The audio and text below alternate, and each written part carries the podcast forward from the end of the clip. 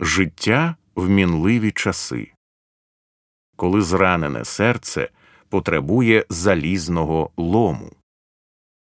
З книги Джона Пайпера Зло тріумфує та програє.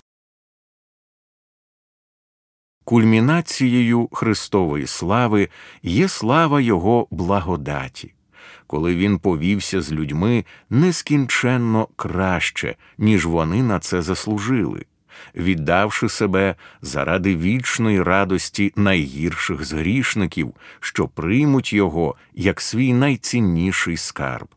І кульмінацією цієї благодаті стало вбивство Бога чоловіка на околиці Єрусалиму приблизно 33-го року нашої ери.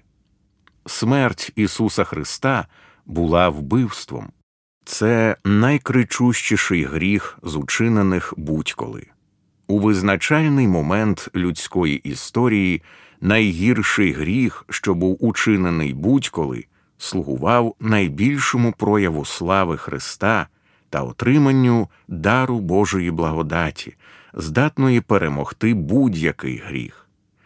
Бог не просто здолав зло на Христі, Він змусив зло служити подоланню зла. Він змусив зло вчинити самогубство через скоєння ним найгіршого злодіяння. Злом є все, що протистоїть найповнішому вияву Христової слави. У цьому полягає його суть. У смерті Христа сили темряви доклали найбільших зусиль, аби знищити славу Сина Божого. Це була кульмінація зла. Але натомість виявилося, що вони лише підтвердили стародавнє пророцтво та зіграли роль, яку призначив їм Бог. І саме скаравши Христа на смерть, вони явили світові Його славу, ту саму, яку так прагнули знищити. Кульмінація зла призвела до кульмінації Христової слави слави благодаті. Інший погляд на світ. Коли ви розумієте це та відчуваєте силу цієї події, то змінюється ваш погляд на світ. Я пишу цю книгу, бо вважаю, що дні, які настають, потребуватимуть від послідовників Христа оновленого світогляду. Мені здається, що багато сучасних християн аж надто розніжені. Ми мало страждаємо в ім'я Христа, а тому читаємо Біблію, не шукаючи відчайдушно свідоцтв Божого тріумфу серед страждань і болю, а намагаючись натомість підвищити рівень наших особистих утіх. Через те ми читаємо Біблію вибірково висмикуємо то там, то сям фрагменти, що відповідають нашим особистим потребам. Усе це нагадує лікаря, який забув, як виписувати антибіотики, бо всі навколо виглядають здоровими, а сам він десятки років призначав своїм пацієнтам лише відеозаняття з аеробіки, аби ті підтримували і без того гарну форму та не мав й гадки про те, що епідемія вже стукає у двері. Або, схоже на солдата, який давно не брав до рук зброї, тому що часи видаються начебто мирними, і він багато років займався доброчинними справами і вчив дітей гратися. Знаю, що Бог ласкавий що спілкування з ним дуже приємне, і що серце відгукується тоді, коли до нього долітає тихий, ледь чутний голос. Я це знаю, і мені це до вподоби. Для мене Ісус Христос безцінний друг. Але також я знаю іще щось. Якщо коли я ласкаво розмовляю з дружиною, хтось увірветься в наш дім і вб'є її та всіх моїх дітей, залишивши мене лежати на підлозі, стікаючи кров'ю, то мені знадобиться спосіб побачити світ, у якому існує не сама лише лагідність Божа. Якщо епідемія вигубить десятки тисяч моїх співгромадян і половину церковної громади, то моє психічне й духовне виживання залежатиме не тільки від безцінного дару близькості з Богом. Грядуть катастрофи. Я пишу цю книжку з метою, щоб бачення Бога, який не підведе навіть у найгірші часи, стало невід'ємною складовою нашого життя. Йдеться про дійсно погані, жахливі часи. Хто готовий зустріти скорботу, яка вже близько? Поклоніння й проповіді в наших церквах надто часто нам догоджають, вони розніжують. Я не проти того, щоб друзі допомагали нам долати гіркі щоденні розчарування, через які ми почуваємося нещасними. Біблія містить чимало мудрих слів, які заохочують це. Усе це добре. Саме так має поводитися любов. Мені потрібна ця допомога. Я хочу її. Для всього є час під небом і для догоджання також. Але безумовно, проповідь Божого Слова мусить прагнути чогось більшого. Наближаються глобальні катаклізми та особисті катастрофи. Я не вигадав це. Так говорить святе письмо. Ми маємо через великі утиски увійти до Царства Божого. Дії 14.22. Якщо мене переслідували, то й вас будуть переслідувати. Івана 15.20.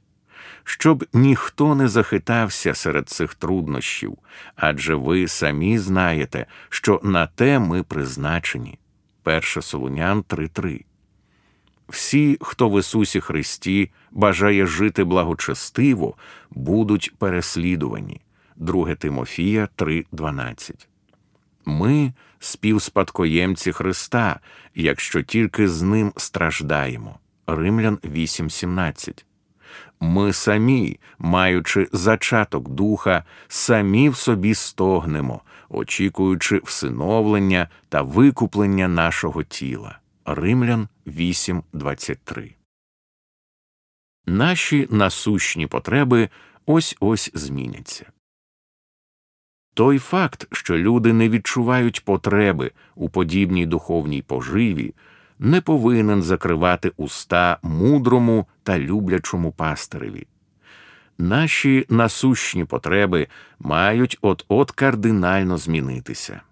Пасторам краще випередити події, аби не було запізно. Розніжені люди не схочуть нікого слухати, коли зруйнується їхній світ. Натомість вони заціпеніють у сум'ятті, розлютувавшись на Бога, який би не мав допустити такого. Якщо Бог саме такий, то чому ж ви не говорили нам? тоді спитають вони. Мета цієї книжки не в тому, щоб задовольнити насущні проблеми, а щоб пробудити потреби, які скоро стануть насущними, а також зберегти вашу віру і зміцнити відвагу перед лицем звитяжного зла. Це великі, глибокі, вагомі, переконливі істини, істини для часів воєн, епідемій та особистого горя ці істини викувані із заліза. Я знаю, що залізний лом не може приголубити зранене серце.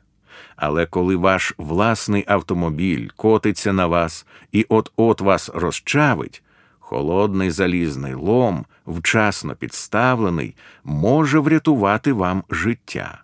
А тоді, згодом, удома, ви розповісте цю історію і потечуть струмками сльози, а Ісус пригорне вас до себе, коли ви будете хлипати з радості.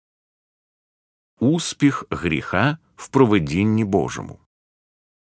Моя мета показати вам, що гріх чи зло, хоч які страшні та кричущі, ніколи не здатні звести на нівець непохитні Божі наміри возвеличувати Христа.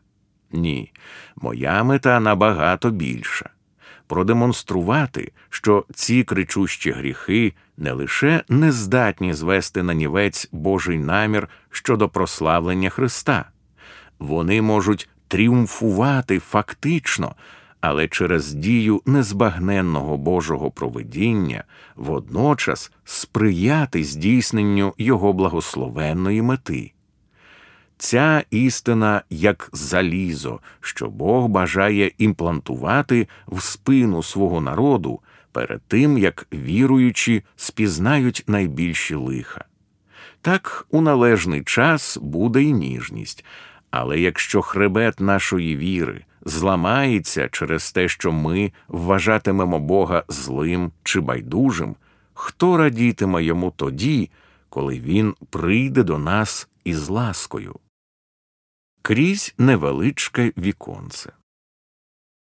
Ця книжка мала, але мої молитви за неї великі. Іноді, якщо приблизити око, то навіть крізь найменший отвір можна побачити цілком новий світ. Не розмір віконця визначає, скільки ви зможете побачити. Це залежить від того, куди виходить вікно, і наскільки близько ви перебуваєте від нього, та чи прозоре скло. Невеличке віконце цієї книжки, повернуте до Сина Божого та тріумфу Його слави, до якого призвели одні з найразючіших гріхів в історії. Склом у цьому вікні є Біблія. Якщо я не буду додержуватися того, чого навчає християнське писання, то мене не варто й слухати. Маю надію, що ви підійдете близько до шибки, щоб та картина, яку ви побачите, була якнайширша.